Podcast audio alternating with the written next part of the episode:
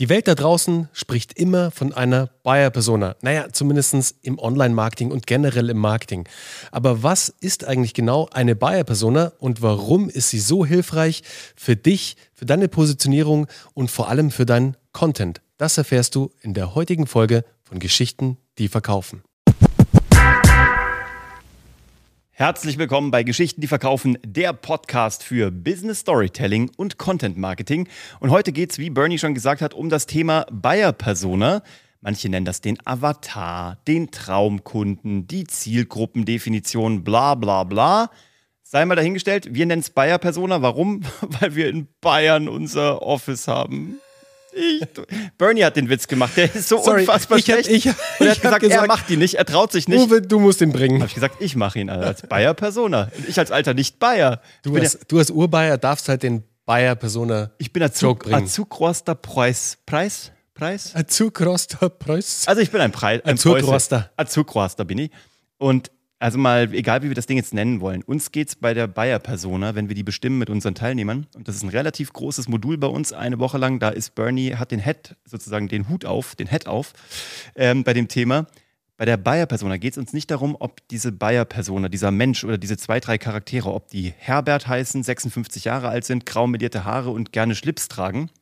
Das ist total äh, nichtssagend und darauf kannst du keine Kommunikation ausrichten.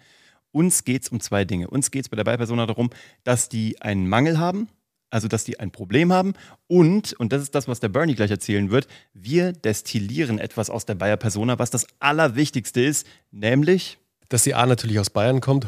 Den, ich muss den jetzt auch nochmal bringen. Tut mir leid, Uwe.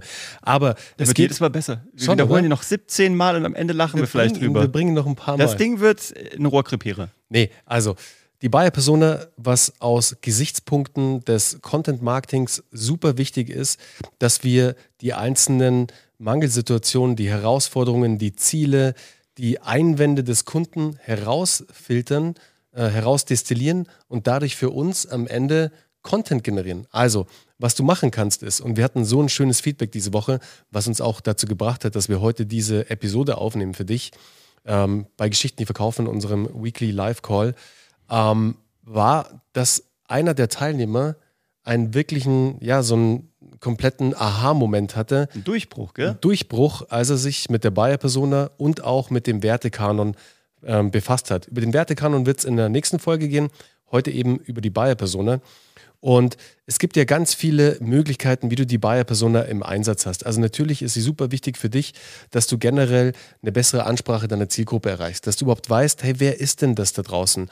Und wir hatten es schon mal in einer anderen Folge weit, weit, weit, weit, weit, weit in den Nirvana von Geschichten, die verkaufen. Ich glaube sogar unter Folge 100 irgendwann mal. Ich erinnere mich, dass wir da mal was gemacht haben. Aber warum das so wichtig ist und warum wir es heute nochmal ähm, als Folge rausbringen und als Episode für dich, weil du es schaffen kannst, wenn du diese einzelnen Punkte die du dann rausdefiniert hast, aus Bestandskunden, aus Umfragen, die du in den sozialen Netzwerken bei dir gemacht hast, in deinem Newsletter, direkt im 1 zu 1 mit Kunden. Also wirklich, dass du einen schönen Mix hast, die diese Buyer-Persona dann am Ende ausmachen, ist am Ende, dass du zum Beispiel eine, ähm, einen Kundeneinwand herausfilterst, der immer wieder kommt. Klassiker, hey, ist mir zu teuer, ich weiß nicht, ob das Produkt auch den Nutzen erfüllt. Passt dieses Produkt zu mir und löst es mein Problem, hast du schon mal drei Einwände, was wirklich geil ist. Und der große Vorteil ist, jetzt weißt du, du kennst jetzt diese drei Einwände und musst sie nicht im 1 zu 1 aushebeln, sondern kannst sie im 1 zu N aushebeln.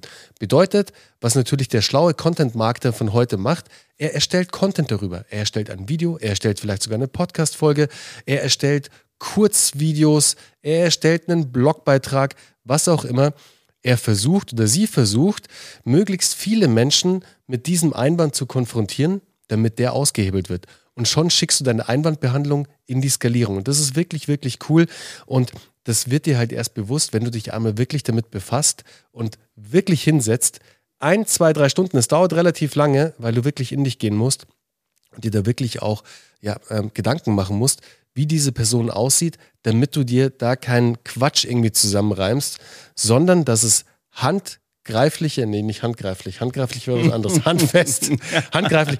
Ich habe ich hab nämlich echt noch ein bisschen Angst. Der Uwe hat mir nämlich vorhin ein Bild gezeigt, wo er, es war ein Thumbnail, wo er so da saß und es sah so aus, als ob er mich gleich ausnocken würde. Aber handfeste, stichfeste ähm, Beweise, stichfeste Punkte hast, mit denen du dann wirklich arbeiten kannst. Also, Buyer Persona in unseren Augen ganz ein wichtiges Tool. A, natürlich zur Zielgruppenbestimmung, aber B, vor allem herauszufiltern, herauszudestillieren, was treibt die Zielgruppe wirklich rum. Was sind die Herausforderungen? Was sind die Probleme? Was sind die Ziele? Auf welchen Plattformen hängt diese Person rum? Auf welchen Plattformen erreiche ich sie dann vor allem? Das ist ganz, ganz wichtig. Also jetzt weißt du, was die Einwände sind. Jetzt musst du halt auch noch wissen, wo du diesen Content ausspielst. Also wo du diese Menschen wirklich am Ende erreichst. Und dafür ist die Buyer-Persona da. Exakt. Also, wenn du so eine Buyer-Persona ausgefüllt hast, weißt du die Wünsche, die Einwände, äh, die Lebensumstände. Das heißt, du kannst im Grunde genommen schon Content vorproduzieren. Du hast mhm. im Grunde genommen einen Redaktionsplan, sitzt nie wieder vor diesem weißen Blatt Papier und musst überlegen, so, ach, worüber könnte ich heute posten, sondern du vertonst mal erstmal alles das, was diese Zielgruppe hören muss, damit all ihre Wünsche befriedigt sind, damit sie Interesse haben, damit sie ihre Einwände loswerden, damit sie ähm, ein gutes Gefühl haben, bei dir überhaupt das erste Mal aufzuschlagen und dich mal so mit in die Auswahl von Anbietern mit reinnehmen. Und ähm, das ist das, wie wir alles, was wir tun bei Geschichten, die verkaufen, denken. Wir überlegen, wie können wir aus gesammelten Informationen oder äh, zukünftigen Informationen, die wir noch annehmen, die wir durchtesten können, wie können wir Inhalte kreieren? Weil, und das ist nochmal der große Appell von uns heute, alles, was nicht draußen ist, arbeitet nicht für dich. Wir hatten heute eine, eine Kundin in einer sehr engen Betreuung, die gesagt hat, seit zwei Monaten arbeitet sie an einem One-Pager, der einfach nicht rausgeht, weil sie ihn wieder überarbeitet und weil er perfekt sein muss und weil er eine andere Sprache sprechen soll. Und das Ding ist, dass Mag sein, dass er am Ende nach zwei, drei Monaten perfekt ist, aber es gibt immer so ein Window of Opportunity, wo Dinge draußen sein könnten. Und es sind auch drei Monate, wo dieser Flyer oder dieser One-Pager in digitalen Medien nicht für sie gearbeitet hat. Also haben wir ihr heute Feuer unter dem Hintern gemacht, natürlich sehr liebevoll, und gesagt, meine Liebe, du musst das Ding jetzt raushauen better done than perfect. Hauptsache, es ist draußen, arbeitet für dich, weil auch dann bekommst du gute Feedbacks oder auch schlechte Feedbacks. Was aber prima ist, wenn es gute Feedbacks ist, sind, machst du daraus noch mehr One-Pager und noch mehr Beiträge. Wenn es schlechtes Feedback ist, dann änderst du es. Und das ist genau das, was so äh, schön ist bei der Content-Erstellung, dass du Daten sammeln kannst. Und das geht, indem du in deiner Buyer-Persona mal Themen gesammelt hast und dann raushaust. So, wenn du also jetzt immer noch überlegst, was soll ich heute posten? Ähm, soll ich überhaupt posten? Kann man zu viel posten?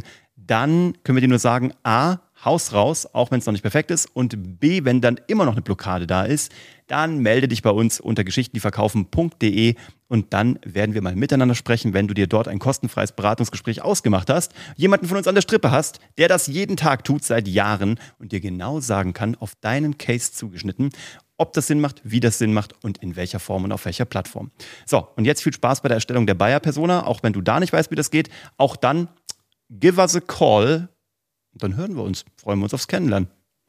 Nächste Episode machen wir mal Wertekanon. Was der mit deiner ja, Marke zu tun hat und mit genau. deinem Content und wie du das in gute Inhaltsstücke umsetzen kannst. Es passt vor allem super dazu. Deswegen machen wir direkt in der nächsten Folge, oder? Der Bayer-Wertekanon sozusagen. Der Bayer-Wertekanon. Bis zum nächsten Mal. Ciao.